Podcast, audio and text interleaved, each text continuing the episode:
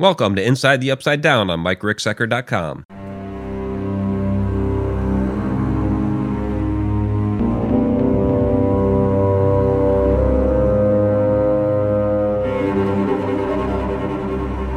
Welcome to Inside the Upside Down. Thank you all you Mad Hatters for hanging out after the Edge of the Rabbit Hole episode that we just had with Ken Boggle. It was a fantastic episode on tarot cards, all that. It was a little different for me because I don't have a lot of experience for tarot, so I was learning a lot. And so this one's probably going to be, I'll have a little bit more to say here, especially since I'm, you know, kind of on my own here.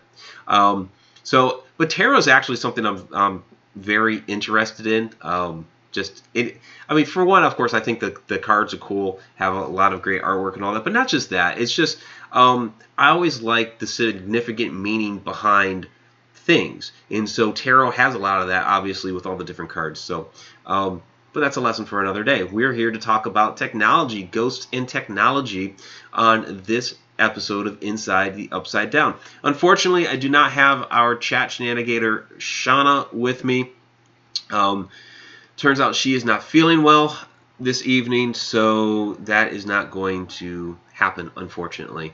So I'm on my own on this one, but hopefully she will have a lot of input down there in the chat, because she and I share a lot of different opinions when it comes to technology. So kind of the way this came about, searching for a topic for this week, and Don Francisco said, hey, why don't you talk about the way spirits can interact with technology, kind of ghosts in the machines. Ghosts in the machine is a philosophical philosophy. It's a term, it's a specific book and all that. So actually a little bit different, but like, you could still say ghost in the machine, talking about, you know, these types of machines, these type of gadgets that we have nowadays to try to pick up on paranormal activity.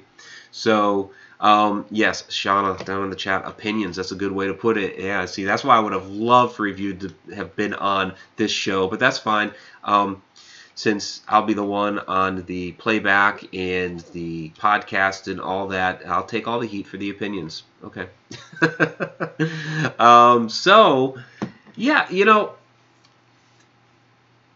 Yeah, kind of the first time it really dawned on me that you could use technology to pick up on paranormal activity. You know, I would say, you know, all those books that I read by Hans Holzer when I was younger, but it didn't click for some reason. It actually clicked when I first saw The Sixth Sense, and, you know, Bruce Willis is, you know, going through and listening to the recordings and, you know, ends up hearing some voices in the background. And then it was like, that's when it clicked. Like, oh, hey, Holzer was doing that in those books. It was like, boom, ta-da, you know, kind of a, you know, revelation type of a moment. And so that was kind of like my real first introduction to, you know, what EVPs are. And, you know, we weren't really calling it that back then. Sorry for the loud traffic out there. What the heck? I don't even. We were just calling spirit voices back then. I can't even remember.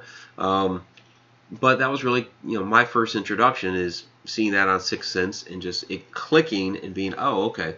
So we're gonna get into a bit of that, and, you know, I guess for me, like my personal experiences of just, you know, kind of randomly spirits interacting with technology. I mean, for one, a voice recorder, even though I wasn't trying to, you know, record at the time. It was kind of interesting. It was actually my first visit to the Stone Lion Inn. I wasn't actually investigating. I did have the audio recorder on me, but I was just there for the Murder Mystery Dinner Theater, the bed and breakfast part of it. You know, nothing had really gone on that night, actually. It was kind of quiet. It was the morning that things were going on. One of the things that happened was, you know, I had turned everything off, right? Put it away like I usually do, locked it up. And the next morning, kind of, you know, getting everything ready to go and all that. And all of a sudden, you know, I hear the beeping of the audio recorders. What in the world's going on? So I go to check it, and it had been recording all night. It ran out of space. At some point in time, in the night, it actually started recording again on its own. So, yeah, and sadly, no, there was no EVP or anything on there. It just, like, boom, started on its own. So that was kind of the weird little interaction there. Of course, you know, people talk about, of course, you know, TVs getting turned off and on. For me, there was a, you know, a lighting incident where, you know, lights would just suddenly turn on the fan in the living room. I was being accused of having brought something home with me. I believe it was somebody else. I'll get to that question in a minute down there. And basically what happened was, you know, after this happened several times, I was there one day with my son Cameron. It was just he and I at that time. And all of a sudden, you know, light turns on. I'm like, all right, fine. I want to know if somebody's actually here.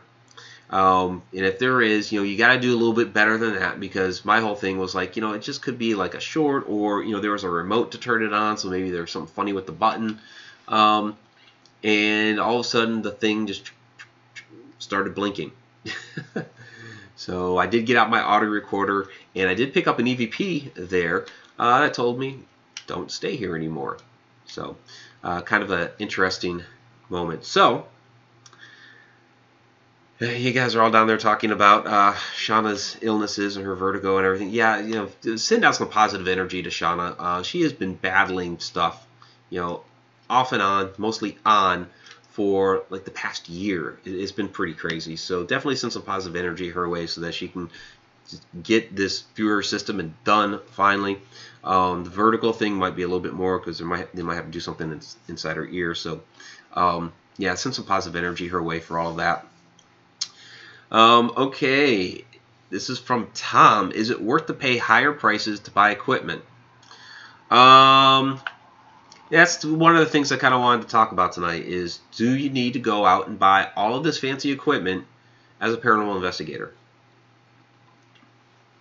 Because you see a lot of people, a lot of the shows, you know, they're busting out all of this boom, boom, boom, boom, boom, wiring everything up, all this crazy stuff. There's a lot of teams that are out there that, you know, when they kind of show all their stuff, like, you know, you'll go to different conventions and whatnot, and, you know, at their table, like, boom, boom, boom, here's, like, you know, all this equipment, you know, the 20 different cameras and, you know, all the, you know, everything. And that's fine, you know. I'm not going to disparage anybody for, you know, using all this equipment to, you know, try to capture paranormal activity. You know, if I had the money to get more cameras, or maybe a little higher quality camera, I would. But, you know, I don't have that kind of money right now. So, but you can get by, you know, on a basic, you know, camera. You can get by on a, you know, audio recorder, and that's fine. I mean, flashlight and, you know, maybe something to take pictures. Now, you don't even need to do that. If you don't want to actually capture something, you can just go into a location with a flashlight and go. You know, your best tool is your body. You know, and that's really all you need, you know, to, you know, capture, you know, something on the audio or with a camera or what have you, is more for trying to prove and show, hey, I experienced something. The audio recorder, you could try to use it as a communicative device as well, or something like, you know, a EMF detector. You know, if you can get intelligent responses using like a K2 and things like that. So there's ways you can try to use it, these things intelligently as a communicative device.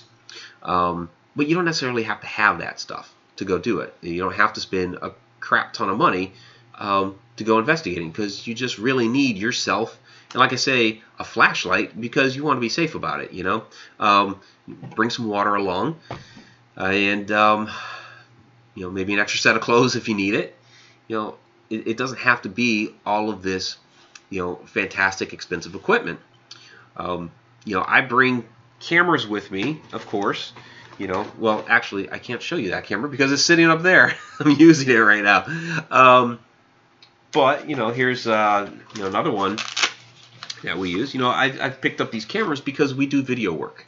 You know, we're trying to you know, show and display the stories and our experiences to you guys. So that's where, you know, they come in handy. You know, for like this one here, I picked up specifically for night vision, and so, you know, here's the, you know, the IR light. It actually has a little IR light in it as well, but there's an additional IR light that gets more range. And, you know, honestly, you know, I picked that up specifically, you know, because we're in the dark a lot, you know, and so, you know, there's only so much you can do with a flashlight and a regular camera. So the IR gets you a different type of view. And so that's really why I picked it up, is so that we could, you know, film our investigations in dark areas. As far as picking up paranormal activity with it, you know, a lot of people have been, you know, going the way of actually getting away from IR, you know, maybe just going with the traditional camera. Some people are, you know, still, you know, trying full spectrum and seeing how that works. There's actually, you know, little, you know, people have kind of figured out, you know, they spend all this time rigging up all these, you know, camera systems, you know, all this IR stuff, and going through all this footage and getting very, very, very little evidence on it. I mean, you can. It's just not as, you know, prevalent as we, you know, thought for all of those years. You know, I've, you know, a few light anomalies here and there. You know, as far as like shadows, they seem to see fewer shadows with these because the way the IR lights up the room. So very different. I know there are a couple questions that flew through here, so let me oh, okay, so there's a story going on here I guess I'm missing. I saw the bold text, so what am I missing here, guys? Okay, so I'm not actually seeing a question.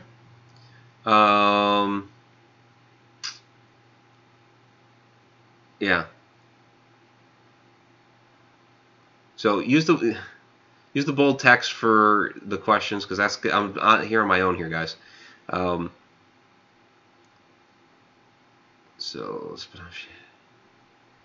I'm scrolling back through. Okay. So yeah, I'm using. Oh yeah, Ghosty's over there. Yeah, it's just me. So use the bold, you know, to throw out questions, or you can use the super chat, either one, so I can actually see it, because that's, my eye is going to look down there. Bold, okay, let me look for it. So I guess there wasn't a question. All right, so what was I going on about? I'm kind of running my mouth here. Okay, now there's a question. Jen K, thank you. I was wondering if you or Shauna knows how I can stop the chest pains when I do investigations. Interesting. So it's only when you go on investigations that you're getting the chest pains. I mean, that may be, yeah, you know, it could be anxiety. So, you know, maybe take something for, I don't know if you take anything for anxiety going on investigations. Shauna might have some recommendations on stones, or it may be something you just don't do as much of if investigations, you know, do that to you. I don't want to try to recommend anything medical, because I'm not in the medical field, but I would, you know, that would be a concern if every time you go on investigations, that's happening to you. So, what's the best tech evidence you've ever recorded? That's from Discord threads. What is, yeah, what's the best? You know, that's a tough question. That's basically asking for my best piece of evidence, you know. Because that's how we collect evidence, is through the technology. You know, there's all kinds of personal experiences that we have. It would be, you know, like a couple of different photographs that I've picked up on at the Stone. One was at the Stone Lion Inn, and that was with other personal experiences at the same time. So it was a fantastic white wisp that was caught while other things were going on, like a drawer slamming and a picture crashing to the floor. A massive wave of energy hit me that that almost made me pass out. So that you know, that kind of stuff was going on at the time. There's the giant ball of light at illuminated ball of light at Black Bear Church. There would be the Campsville Grade School. If you watch that evidence video, oh my gosh, there's so much stuff. You know, there's the shadow person that we caught. There was the what looks like the apparition of a woman in like very vintage garb at the bottom of a set of stairs. When we went to go back to try to debunk that, a pebble was thrown across the floor. So you know, there's a lot of interesting stuff like that that was going on. Okay, HRM, do you seem to get less activity now that electronics are more likely to be shielded per X Group Home Kit? You mean shield is for like the shielding they put in for RFID and things like that? You know, no. No, I mean, shoot, you know, I was in the military for a while. We dealt with Tempest equipment, which, if you don't know, was like these. You put a computer inside this massive steel box and, you know, drill like 5 million screws into it. It was ridiculously shielded. No, I don't think so. Because paranormal activity is going to happen. I guess this is the way I view it. You know. Like I said before, our bodies are our best tools, and so paranormal activity is going to be experienced whether you're using you know, electronic equipment or not. So, you know, they can use the energy from a device, you know, like, you know, battery drain and stuff like that. They can use an outlet. You know, you could turn on a light bulb, and they could pull from that. You know, perhaps. So there's other ways. So have you ever lost equipment during an investigation, or has any malfunction during one? Oh yeah, yeah, we've gotten equipment malfunctions where, you know, cameras wouldn't work. I've had, you know, an audio recorder just suddenly start acting bonkers. Battery drain will happen at some locations a lot, like Mineral Springs. Battery drain like crazy, especially Shauna's equipment. That'll go like crazy. You know, it's really interesting. So, you know, and see, now Mineral Springs is a location where not even using your body, except for maybe your ears, and not using equipment, you can use other things to try to experience paranormal activity. You know, get some, I wouldn't even call them EVPs, it'd be disembodied voices. And that would be, you know, like the fountains and the running water, where between the lup, lup, lup, you know, you can hear the voices talking. And, you know, that's just using, I mean, you could call it technology because it's kind of old school technology. I mean, plumbing, right? So it's a different way of going about it.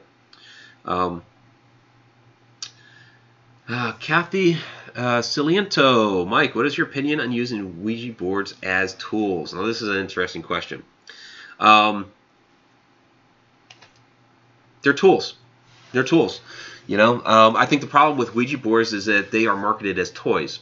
They're marketed as a game, and then kids pick up the game, and they start doing things with it, and they have no idea what they're doing. They don't know how to use it, and so they accidentally end up making things happen that they didn't intend. And so that just comes in, you know, being ignorant about what it really is. You know, they're selling a Stranger Things one now, which is really cool looking, but you're going to end up, again, with a lot of kids who love Stranger Things with a Ouija board that they have no idea what they're going to do with. My thought on it is this. And I know a lot of people who do use them as tools and don't have any problems. Of course, I also know people who have used Ouija boards and have had problems. So it's kind of a mixed bag. We're doing the same thing with this. We're trying to talk to spirits. With a Ouija board, we have letters on a board and a planchette. And you're trying to reach out and communicate with spirits and have them answer through the board. With this, I'm trying to have them reach out and answer me through this. It's the same idea. But with this, you know, like even a kid nowadays understands that, you know, well, we're trying to reach out to spirits through here. Like, seriously, you know, it's not a game. It's investigating, da-da-da. I mean, they've seen it like a bunch on TV. Opinions on TV aside for a moment. But with the Ouija board, because it's a little different, it's a board, you gotta play chess, things are supposed to move on their own, they don't take it as seriously. And so, and that's what happens. So I think they can be used as a tool just fine if people know how to use it as a tool, you know, the proper way. So, all right.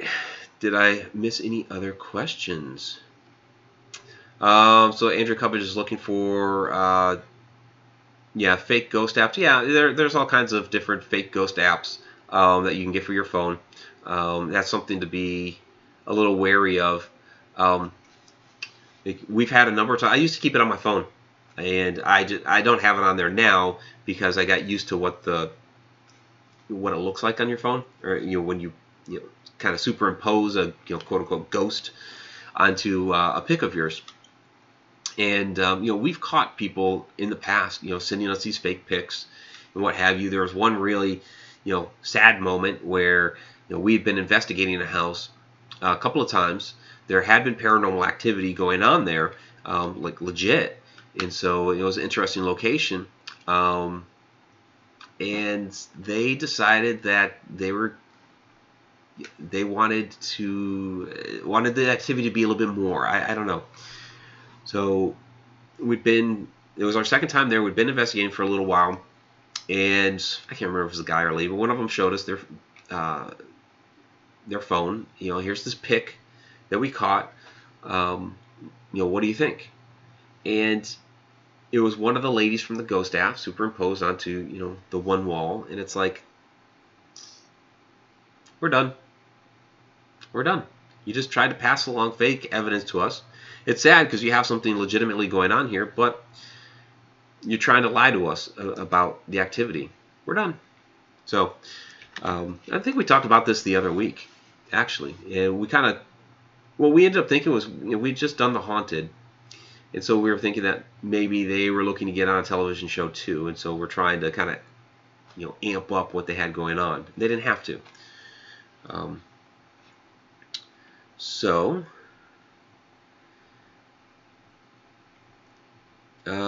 Okay, got a good question. When a ghost drains a light bulb, does it happen in one room or in all rooms? Well, it can happen individually. It can happen in all rooms. That's the thing about, that's one of the strange things about the paranormal, is it's very random, just like when you go on an investigation to a known haunted location, you may not get activity. You may get a ton of activity. You may get a thing here, go hours, and then get a thing there. So as far as like them interacting with light bulbs, yeah, it could be a light bulb here, a light bulb there. It could be a whole room. It's kind of like with the, with the light that I was talking about earlier. It was like every once in a while, pop on. Sometimes it would pop off. Usually it would pop on. And so the one day I'm just like, okay, this is, forget it. It's probably just, a short thing, or a short in the thing. And then also start blinking, and it's like, okay, well, that's different. So it's different. So, I kind of wanted to go over a little bit about, kind of the arsenal, because we don't, I had a comment out on one of our YouTube videos here earlier today that the person was, I forget which investigation it was. Oh, it was the Milton School investigation. And the comment was that they appreciated that we didn't use a lot of tech, that we didn't use a lot of equipment, that we kept it, pretty old school. And we tend to be like that. We do keep it pretty old school. And like I said, I really don't have anything against people using a bunch of stuff. I mean, try it out. See if it works, see if you're able to get anything with it. I mean, honestly, one of the things I would, really like is an SLS camera, based on like the whole, I get the concept of it, and it makes sense to me as far as like, one of the newer things out there to invest in and get a hold of. I mean, there's all kinds of crazy different things out there that, shoot, trying to, measure paranormal activity based on the weather inside of the, inside of the house, or the different gases that are inside the house, that you could use something to generate. I don't know. There's all kind of weird stuff that people are trying. It's fine. Try, see if it works. Some of it I just can't. how is a spirit going to understand to manipulate that? You know, kind of like even with a even with like something like a K2, you know, sometimes you really have to explain, especially to an older spirit that maybe they weren't around when you didn't, when you had electricity in the home, or batteries to put in something like this. You kind of have to really explain what this is and what it does, because they may not have ever had any sort of contextual idea of what a device like this is supposed to do. But people, a lot of times in investigations, people just kind of assume, okay, well, can you light up the K2 meter? You gotta kind of explain it. But like an SLS camera, I kind of get the whole idea behind that. Basically, it's sensing motion. My kids had a a Kinect system that basically it looks for the motion of the body and basically maps that into the computer and kind of feeds it back into the game system, of course. And this camera and the Kinect systems that people have kind of hacked, you basically circumvent that. Instead of going into the game system, you basically come out on a screen, and so you're able to see the movement that it's detecting. It's designed to detect movement. And so to me, that one makes sense. Okay, so if there's anything out there that we're not seeing and it's picking up some movement out there, okay, well, that could certainly be something.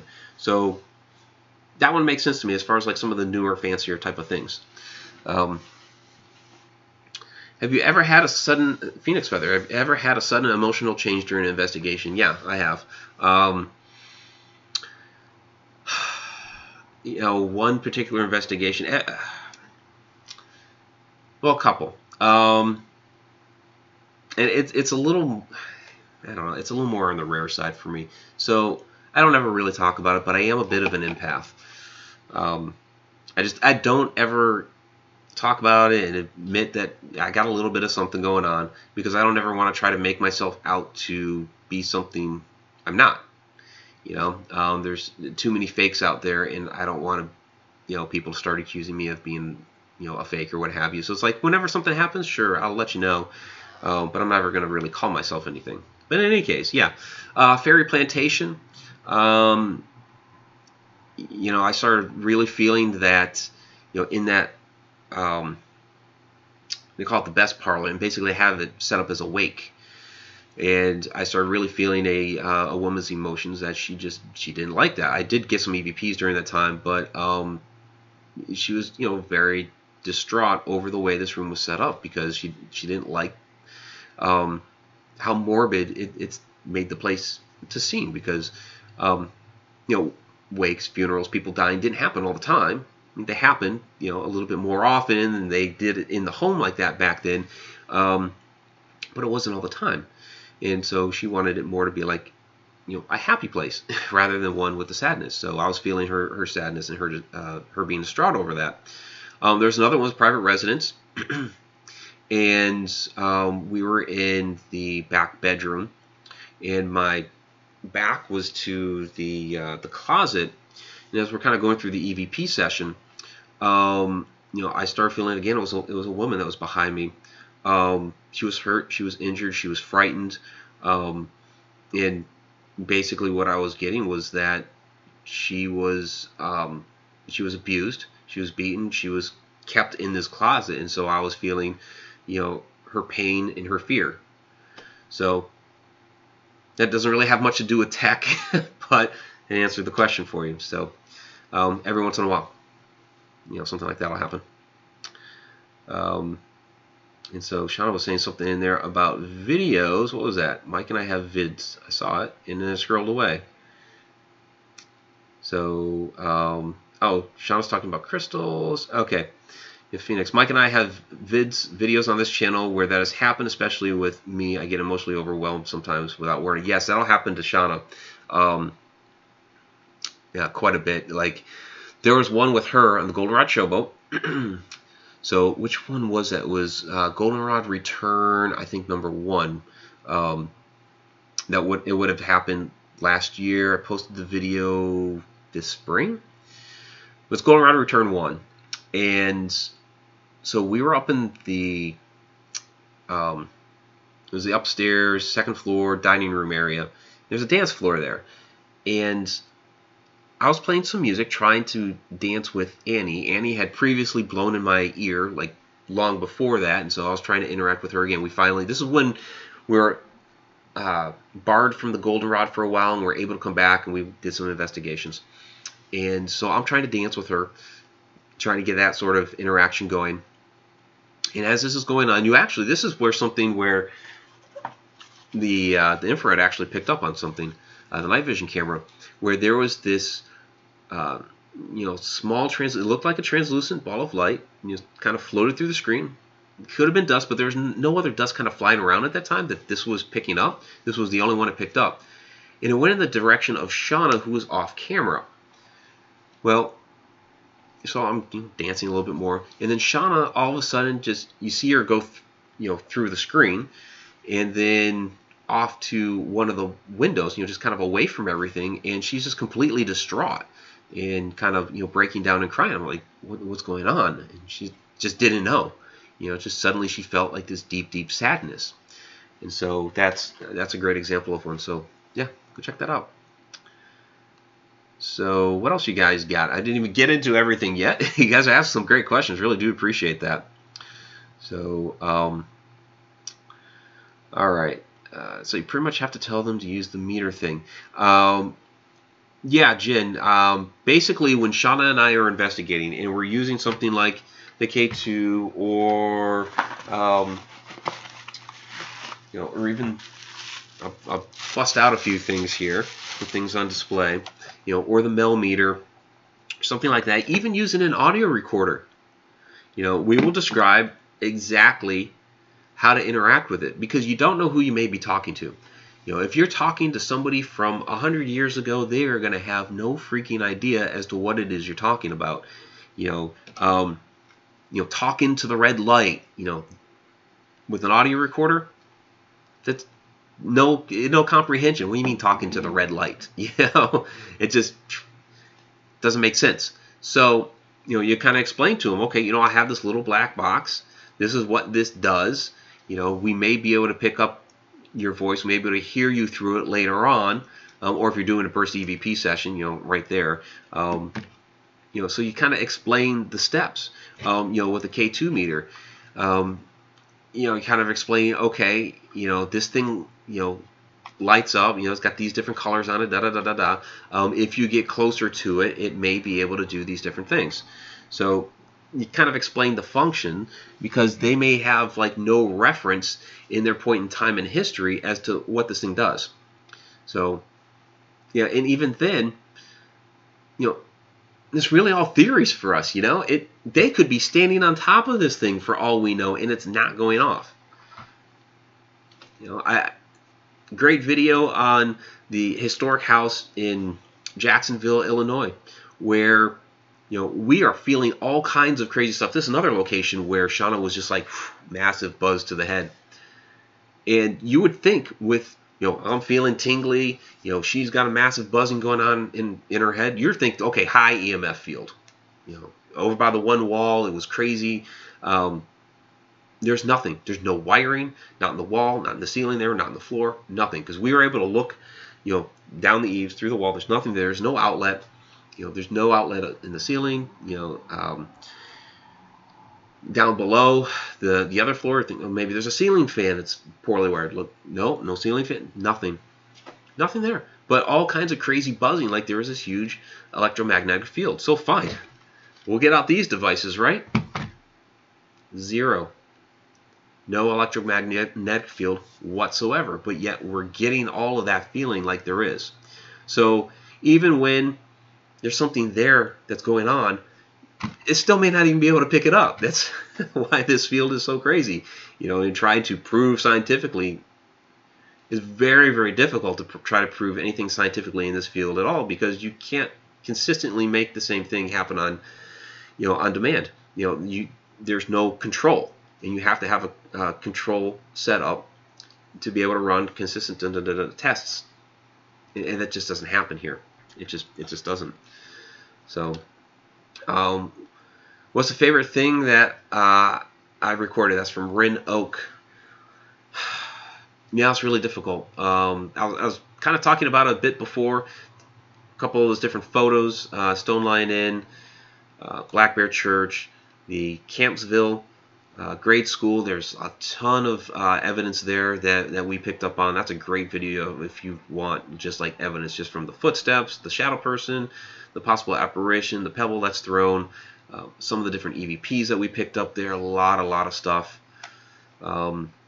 Yeah, the stuff at that Jacksonville house with Diesel the dog, you know, that was, he was having, you know, just, you know, physical reactions to something that was there. And, you know, you hear, you know, it's faint actually on the recording of that, but you hear the click, click, click of something approaching us, and there wasn't anything there, and he's visibly reacting to everything. So, you know, really, really interesting stuff in those. So, what else? I always like the questions. For me, it's easier doing Q&A than just like running through a whole stuff. Candy or Mike, I'll just call you Tingles now, or Tingly. Yeah, that is, I do say that in the different videos, because that's kind of the way I experience that energy. I will start feeling tingly, like especially in my arms, or I'll get like cobwebby in the face. And the one that we just posted, the Goldenrod Showboat, that back room that we would go into, and I don't know if you want to call that a corridor or a room. I'm not exactly sure what they used it for. It was for the, I guess later on, it was for the dining room. And I remember when I first walked in there, there were some different plates, so maybe they used it as like a serving station, like they'd bring things out from there. I guess, I don't, Shauna might know. But it used to be Charlie Minkie's room, which we found out like the very last investigation that we ever did there. So we were hoping we'd get to go back and, you know, follow up some more on it, which we never were. But every time going through there, there was always something cobwebby in the face, the tingles on the arms. Yeah, that place had some stuff going on. Yeah, tingly. That's funny. What else you guys got? So some of the newer technology. Oh, Joey Rubino, Mike, is it true that music will bring on the spirits? Well, possibly. Possibly. I was trying to use it, and that what I was describing there, so I guess I kind of inspired the question. I was trying to use it to create a situation where she might dance with me. I would think that different music from the different eras that some of the spirits may be associated with would help draw them out, because we as humans usually relate really well to music. You know, a certain piece of music, certain song can just like zap you right back into an era, a point in time. That's something that happens to me quite often, is that, you know, I'll hear a song that I haven't heard in ages, and all of a sudden it's like I'm right back into like wherever I was in, I don't know, in high school. You know, it's really kind of interesting. It's what is that? Claire audio? It's one of the Claires. So those of you that know the Claires, throw it in there. It's one of those Claires. I think it's Claire audio. So one of the things that we've done, you know, a little recently, because I'll throw up some more tech here, and we have a couple of videos posted, is the 360 camera. So I know I was on record earlier saying we don't, you know, do a lot with you know, throwing money at advanced technology, but this was one that we thought that would be interesting for a tool. And so that is this guy. Oh, I almost dropped it. I'm almost dropping everything here. So Jared Osborne calls this HAL, if I could line it up properly. There we go. So this kind of looks like HAL, right, from Space Odyssey 2001. It's a 360 camera is what it is. And so this, you know, all around vision, full field, except it's 240 over the top, so you can't get directly underneath, but who wants to, you know, check out your feet, right? So this has come in handy in some different cases where, you know, we've heard something in another room. Shauna and I are talking in a hallway. You know, normally I'd be like holding the camera up here, right? We're kind of looking around. But this one, just kind of holding it out, you know, here's something in the room next door. What's that? Well, this was able to pick up on whatever it was. Something with a box. One of the more interesting ones was during that same investigation, Shauna was sitting down on a couch in the room. I'd gone out into the hallway. I was getting a light bulb. We wanted to light up the room a little bit, because one thing is in dim lighting, this doesn't work so well, so I wanted to light up the room a little bit. So I had the 360 camera sitting on the table, and I have a little tripod for it. It was a coffee table. And I start walking down the hall, and maybe halfway down the hall, and all of a sudden, it's just like, to me, it seemed like the lights went out real quick. And I'm like, what the heck just happened? Because we had one light on, and a lamp that we couldn't take a bulb out of. And she didn't catch it because she thought something else was going on in the room that she was in. Going back through this later, because it's 360 all the way around, it actually did pick up on that light just kind of quickly going out and then back in. So don't know if it was paranormal, but kind of interesting the way this is able to pick up on a full field of vision. So one of those cases where you hear something, you know, it's like you're looking this way, right? You hear something off over there, like, oh, what was that? Well, you've lost it. You don't know what it was. You know, you might have an idea based on, okay, what's over there, but you didn't catch it when it happened. And something like this can catch that. So we picked that up as a tool for investigations. So what else you guys have down here for questions? Ground rules. What did I miss here? Mike, how do you feel about the periscope? Do you mean the periscope feed? Is that what you're talking about? Oh, no, the periscope. Oh, okay. I know what you're talking about. If you're talking about the one that picks up on different temperature fluctuations, you know, it's, I mean, it's almost like a different visualization of, you know, what the temperature gauge on here will do. Instead of seeing a number, you'll see lights, or, you know, it's a little better than holding a gun, you know, the little temperature gauge gun. So yeah, I mean, that's fine. I've used them before in investigations. I don't really get a lot of interaction with them, so to me, it's,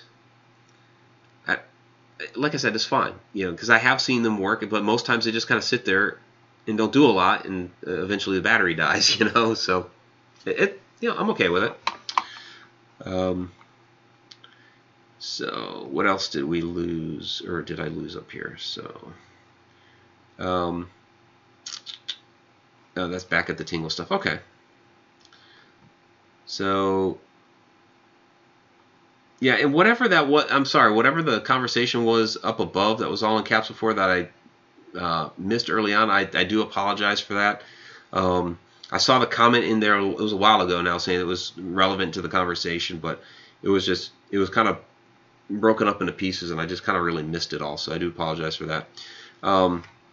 Okay, Sean Gilmore, do I like to use trigger objects? Yeah. We'll definitely set up trigger objects, like on the boat, Goldenrod Showboat, for Captain Minky, you know, was a cigar. You know, something that I like to use for trigger objects, it's not really an object, but it's information, and that's the history of the location. I know a lot of people like to go into investigations not really knowing a lot about the history and who's there and what's supposed to be going on and all that. And for psychic mediums, I understand that, but for your, you know, for your investigator, you know, I prefer knowing all that, because to me, if you were able to talk about different things that happened there or different people that were there, that'll trigger whoever may be there to respond to it. So, you know, perfect example, and I've talked about it before in here, is the World War II plane at the old Army airfield in Frederick, Oklahoma. Nothing, nothing, nothing. We're sitting. This plane was used, you know, actually during battle in World War II. Nothing, nothing, nothing, nothing going on. Kind of gonna, you know, wrap it up.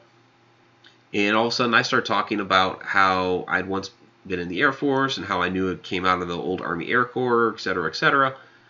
And then, boom, started getting that activity. And so it was just relating a bit of information, because I knew, you know, a bit about, you know, history of, you know, Air Force, World War II, Army Air Corps, that sort of thing. Started working. So yeah, I like to use information as trigger objects. But, you know, if it's a ball, you know, for a child spirit, this is usually what you throw out there: balls, dolls, things like that.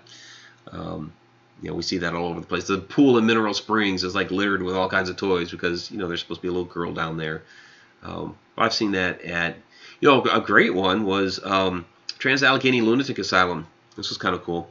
So they had this one room, I forget which ward it was, but they had left a bunch of trigger objects there, you know, along the one wall for use later because they get a lot of activity in there. So Copperhead and I go into the one room that all these things are at, but we don't touch them. We just kind of walk by them. We start setting up in the middle of the room. There's a group that Copperhead was kind of leading through. They went off down the hall. When we went into this one room, we're just setting stuff up in the middle of the floor, our own things. But then all of a sudden, this one ball that was in there that was supposed to be a trigger object, and it's a little light-up ball that when you bounce it, lights up different colors. It starts taking off, you know, down the wall, right, out the door, so it has to turn on its own, and then turn again off down the hall, bounding all the way, doom, doom, doom, doom, you know, lighting up. And they start screaming from down the hall, "Hey, you throwing this ball at us?" It's like, no, it just basically got up and went off on its own. So it was kind of a, that was kind of a cool moment. He tried, he's no longer working there, but he tried again and again to try to get that to happen again. Never happened again. He said the spirit's name up there was Frank. So, what else do we have? Did I miss something up here? And I'll get the one from down there. Hey, Mike, what are your thoughts on provoking spirits to get responses? I think a lot of people need to be schooled in this area. I don't provoke. I don't provoke. These are people, right? I don't go into somebody's house right now and, you know, barge in and start demanding that they do things, you know. You know, I mean, imagine going to your neighbor's house right now, walking in the door, and say, "Hey, turn off that light. Hey, go knock on that wall. Hey, hit me." Would you do that? Would you walk into your neighbor's house and do that? I don't think so. So no, they're people. So you treat them as such. You know, go into a location and introduce ourselves. You know, there'll be times I hold out my hand, you know, to offer a handshake. And, you know, especially a new location where they don't know you, you know, why would they interact with you? So it does take, I believe, a number of times going back to the location again and again, you know, before they start warming up to you. Sometimes, you know, they'll be like, "Oh, hey, there's somebody new here to talk to or interact with," and, you know, they'll do stuff. But provoking, no. No, we are, Shauna and I are very respectful. That's something that we absolutely agree on. Don't provoke. So there was one down here a little bit. Oops, I just went by it. From Phoenix Feather 1031, do you think some spirits don't know they're dead? Maybe that's why they act the same way from back then. Yeah. And that's that's a big reason why we don't say things like, or we don't ask them about their death. We might ask, you know, what happened in here, something like that. We don't ask, you know, how did you die? No, we don't go there. That's disrespectful. We don't ask them if they know they're dead.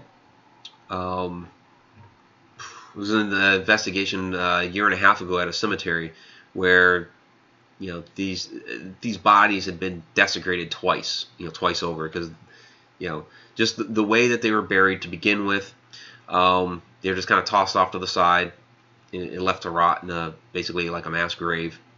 Or, you know, the graves weren't marked nothing. They were just tossed off to the side. They were minors. Highway came through and came across the bodies. Well, they have to put their highway through, so they toss the bodies off to the side again. It's like, oh my God. So finally, a group came along and just like, "Hey, you know, this is wrong. So I set up a nice cemetery for them." So we're in this cemetery with these bodies that have been desecrated like this twice, and going through. We're doing a spirit box session. We could talk about spirit boxes here in a minute. And one of the questions with the guys that I was with was, "Well, you know you're dead, right?" Last investigation I ever did with them. Nope. Do you have any experience with streetlight interference phenomena? That's from Ether Shadow. Good question. Not really that I can recall, honestly. I don't really. I don't really recall. So sometimes you don't have a story, you know. So there you go. B3 Airspace. Mike is awesome. Thank you, B3 Airspace. Appreciate that.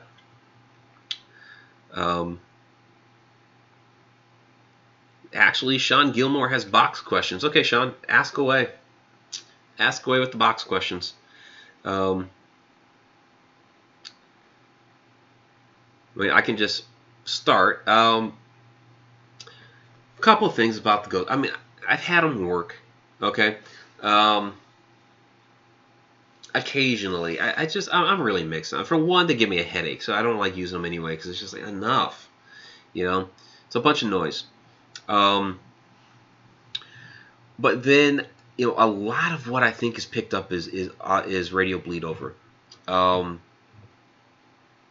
mean, it was like during that investigation that I was just talking about with, you know, do you think you're dead, right? Or you know you're dead, right? That same investigation, we pull out an SB7, and there's no antenna on it. So, you know, we're going live from this place. And so one of the things that's kind of bragged about is, hey, there's no antenna on here. We're kind of out there a little bit, even though we have enough signal to go live, which is cool. You know, this is not going to pick up any radio, so we should get pure, you know, if there's a voice that comes through, it should be purely, you know, a voice of one of the spirits. Okay, great. That lasted all of about 2 minutes, and with nothing, you know, coming through, I don't know if it was pressure of performance because we're live, I don't know. That was put down, and the old Hack Shack ghost box was brought out. Antenna goes up, you know, starts cycling through, and you know, now all of a sudden, you know, we're getting a bunch of responses, and I'm, you know, kind of listening, and it's like, to me, most of it was radio bleed over. Now there were some things that came through at a point in time where I was like, okay, that might be something there, because you know, there's some different, you know somebody's dropping an F-bomb, or you know, horror was thrown out there and things like that. I was like, okay, you know, there may be a radio station out there that is saying that, but usually not. So it's like, okay, there may be a little something there going on, but for the most part, I don't know. Here's another thing that I have a problem with it on, or with that. I mean, I do think the spirits can use white noise to be able to interact and communicate with. I do believe that. With the idea that, okay, this thing is supposed to be going, you know, 1/13 of a second cycling through, ding, ding, ding, ding, ding, ding, and then you're getting the audio from that. There somehow the spirit is supposed to know to take this piece, and this piece, and this piece, and this piece, in this rapid fire succession, and piece it all together to make a word. I don't know how the spirit would know to do that. I just don't. You know, and a lot of times we pull out these devices and we crank it right up, right? Oh, we got a ghost box up. Let's, you know, start asking questions. How does the spirit know? That is it just because they're holding the, oh, he's holding a ghost box, so I've got to, you know, take the pieces and put them together.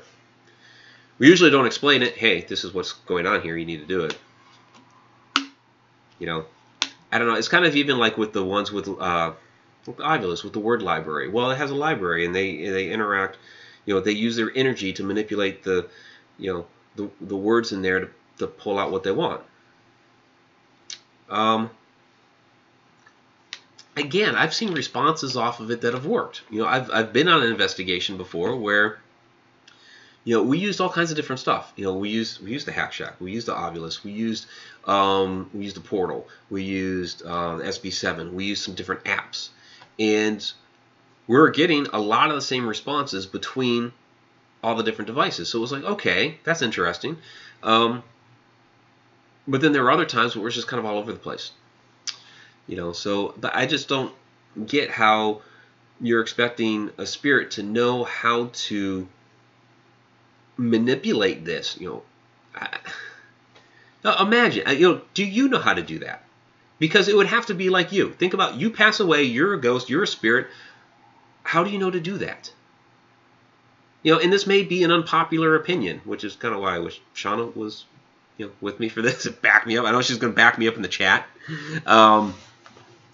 But I don't know how we expect these spirits to know how to do this. I mean, I was just talking before, you know, explaining to a spirit that's 100 years old how, you know, there's some lights on here. If you get close, it may light up. You know, and that's a little bit more simplistic. But how do you take, like, a computer program? Well, they had an investigation where, you know, I was hosting a public event. Kid has a computer. I say kid because now he's 20 years younger than me. And even though he was probably in his early 20s, right? But he's got a laptop, and he's got an app going, and he's basically talking into his laptop. How in the world does the spirit know to get into the computer and, you know, and somehow, I don't know, maybe the app designer is saying, well, you know, the app is sensing the energy and coming out with these different words, or, you know, sometimes it's like, well, the spirit can, like, manipulate the words. As somebody who's been a developer, who's been in the IT industry for 25 years, that's not the way it works. It's just not the way it works, you know? So, like I said, I mean, it may be an unpopular opinion, but, you know, I just, given my experience in the development arena, in the IT industry, I don't see how that works like that. So, so what are you guys saying? Sherry and Carol saying, I agree, I don't use any of the boxes. So what else we got? So yeah, Lenora saying, I believe when you go to a haunted place, if they want to talk with you, they will. You do not need gadgets. Okay. I'm just trying to see. I'm looking for somebody who's disagreeing with me, is basically what I'm doing. I want to see what it is. Phoenix Feather. Okay, take care. You're heading out. Discord threads hurts your head too. Okay. What ether keys? I'm seriously looking for somebody who's disagreeing with me. Geo boxes sound creepy. Sean, yeah, you know, and I think that's by design. I think that's by design. Because if it sounds creepy, it sounds like we're interacting with the dead, right? It's all by design. That one app that kid was using, here's something to throw out at you.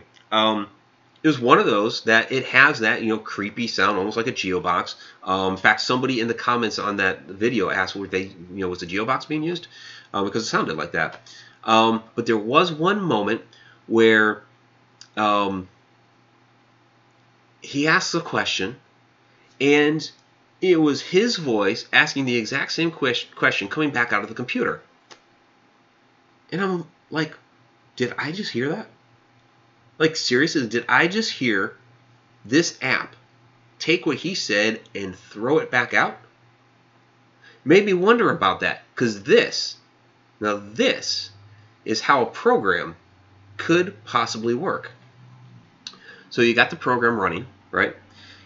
And this could be its design, randomly spewing some things out, bloop, bloop, bloop, bloop, you know, here or there. Usually, the way it works is you say something into it, and a response ends up coming back out, right? So, imagine this. Microphone's activated. You're speaking something. The program picks it up, goes in, modulates the voice, and it can, you know, manipulate the sound waves and all that stuff. A program can be programmed to do that, manipulate the sound waves, put a little delay here, a little echo there, just randomize it. You set up all kinds of different random number generators. You know, I have a degree in game and simulation programming. So I've learned all about how to be able to, you know, simulate and randomize and all that shit. And then spit it right back out through the speaker. So basically taking your own voice, doing a bunch of shit to it, and throwing it back out. And you're listening like, oh, you know, that was cool. Oh, I thought I heard this word. I thought I heard that word. And it's like in this, you know, menacing type voice, right? I can see that happening. Not accusing anybody of anything, but as somebody who's been in that field and is, you know, programmed before and all that, I can certainly see that one happening. That'd be easy to pull off.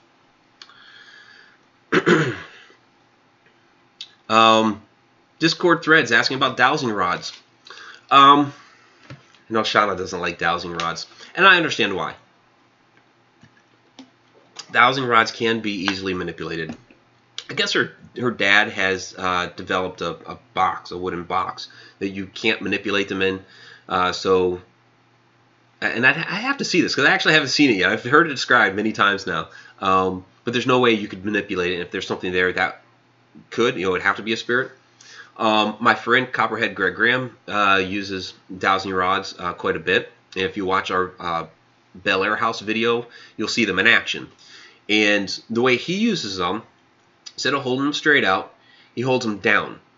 And his philosophy on that, because he's just kind of like, they're just kind of resting there on his fingers as they're pointed down, is that for them to cross the way he's holding them, they would have to defy gravity. And so they would have to be something pushing them. So very, very old school technique. Has been in the past very highly manipulated. So a lot of people discredit dowsing rods. There's also a phenomenon that can happen, you know, when you're holding them like that. Small muscle twitch, you know, can actually start to make them seem like they're moving. So yeah, a lot of people discredit the dowsing rods. I know Shauna doesn't like them. I don't know. I'm mixed, because I have seen him, you know, like Copperhead, I know he's an honest dude. So I don't discredit him at all, but, you know, others, I don't know. But a lot of people don't really use them anymore. So, and there's, yeah, Shauna's in the chat talking about the wooden box. So Andrew, yeah, they used him at the Bel Air House. Yep, we used him at the Bel Air House. So that was an interesting investigation. So, you know, it is over the hour mark, guys. I didn't even know that. Interesting. So I kept going on. Oregon Trail. Oh, because the computer stuff. Okay. Anything else, guys? Just anything else you want me to answer real quick? I went quite over. So B3 Airspace, agree with you, Mike. Some techie is okay, but most of it's annoying, I think, to spirits. Well, yeah, and, you know, I think it's actually confusing to a lot of the older spirits that don't understand it. I think you can kind of overwhelm some of the older ones with some of the, you know, gadgets and technology they're looking at it. Like, I don't know. I mean, you got to think about some of these, you know, especially older spirits. You know, they see something like, you know, even like this. Or maybe something like that, or, you know, some of these other, you know, like bigger gadgets that light up and have all this stuff going on. You know, they were taught that things like that, you know, high technology, and they're not even understanding. They're looking at it like, okay, that's got to be like magic, and magic is from the devil. I mean, you got to think, you know, this ultra-religious societies, you know, back in the day, you know, they were like, you know, seeing this stuff work, to them it's magic, and also to what they've been taught through their heavy religious doctrine, magic is from the devil. So they're gonna like take off and get away from you, you know. So you got to be, you know, keep in mind what you're setting. Who are the? That's why I like going in to investigations, knowing the history of the place and who's supposed to be there and how old it is and all of that stuff, because it gives you context. You know, if you're in a place that's 200 years old and you're throwing out all this really high technology, they're going to be like, whoa, Satan's here, and take off. Come on. You know? You believe in grid lights. Like laser grid? I have. Is that in here? I have a laser grid around here somewhere. Maybe I didn't put it next to me. It's... Oh, I think it's down there. I have a laser grid. It's... you know, I get the concept behind it. I haven't really seen it work myself. I've seen it work on TV, right? It hasn't ever really personally worked for me. I'll throw it out there every once in a while just to see. I have a UV light as well. Am I also? I also don't have that on the couch here, do I? Oh, I do. Okay. Yeah. I also have a UV light as well, just because you know, some people were starting to theorize that maybe using a regular flashlight will kind of, you know, scare them off, or what have you. And that UV light would be, well, one, it's a different wavelength. Two, it's not as bright. You know, that sort of thing. So I picked it up just to try it, just to see, you know, what we might be able to get.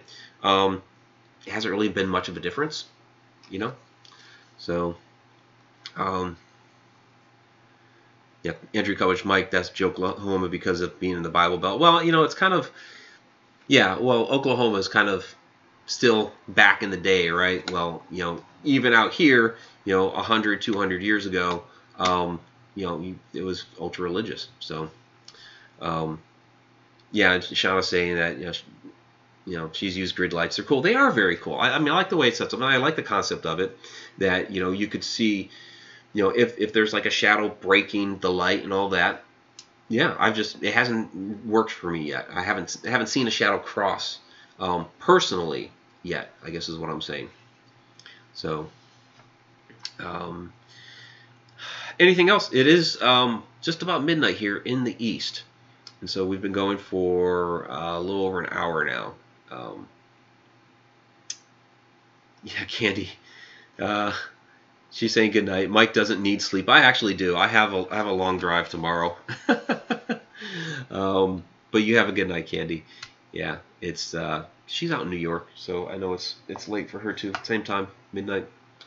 And I do have a lot of stuff to get ready for the trip.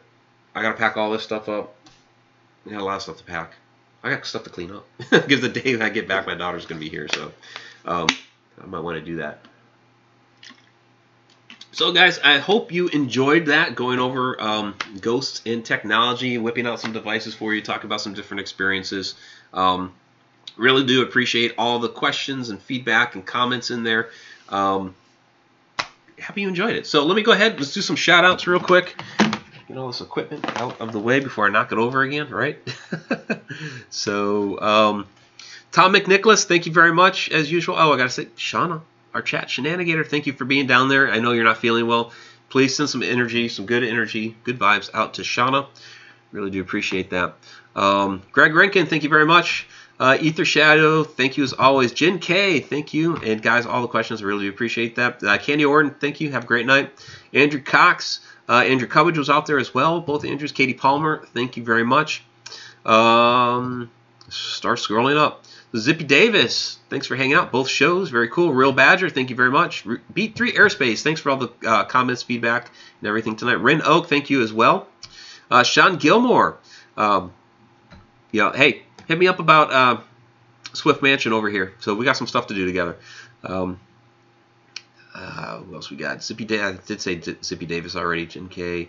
What else we got?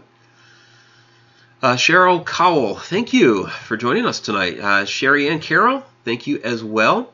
You know, a lot of people were taking off back up here. So Lenora Martinez. Thank you. As always, Discord threads, thank you for hanging out both shows. Thank you for your questions. Fran Molino, thank you for your questions tonight as well.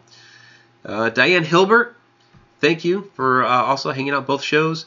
And everybody really do have a Merry Christmas, Happy New Year. I should say that there's not going to be a show next week. We didn't say that on Edge of the Rabbit Hole either. But no shows next week, Edge of the Rabbit Hole or Inside the Upside Down, day after Christmas. A lot of people are going to be doing still, you know, family stuff and all that. I'm going to be on the road with Shauna, you know, so I'm not going to have the whole setup and everything anyway. Plus, she has Frontier. Enough said. So it's just not going to work on the December 26th. So our next show will be, I think that's the 2nd, right? Yeah, January 2nd will be our next show. So please hang out there. January 2nd, come on back. So, anybody else? So, Nellie Moen. Okay, very cool. Anybody else? I'm sorry, I'm still scrolling back up. Kathy Saliento, thank you. Jessica Shea as well. Yeah, I'm going to scroll all the way back down and see if anybody else has chimed in. Kelly Dahl, thank you for joining us. And I think that's going to be about it. If I missed anybody, you know, I apologize. It's hard to grab everybody. There's a lot of chat. There's a lot of you in there. I really do appreciate all the feedback, comments, questions, what have you. If you're new to the channel, this was first time you watched the show, or even the second time you haven't subscribed yet, please go ahead and subscribe. There's a lot of stuff that's coming up with Haunted Road Media, a lot of great things that we're going to be doing, secret things that are going to be coming out here within the next week. Hit the little bell notification, get all the updates of what we're doing here on YouTube, but also check us out on Facebook and Twitter as well, because we've got a lot of things that we throw up there. HauntedRoadMedia.com, of course, is the website, and MikeRicksecker.com. Got all the books and all that great stuff as well. So, oh, and the, toss it out there real quick. The second edition of Encounters with the Paranormal 2 is out. And, of course, we did just have Encounters with the Paranormal 3 come out as well. Edition 2 of Encounters 2, of course, has the expanded Goldenrod coverage because of what happened back in October. So check that out. All right. So everybody, have a great night. Merry Christmas. Happy New Year. Happy holidays. Whatever you're celebrating, if you're celebrating, enjoy. Peace to you all. Have a good night.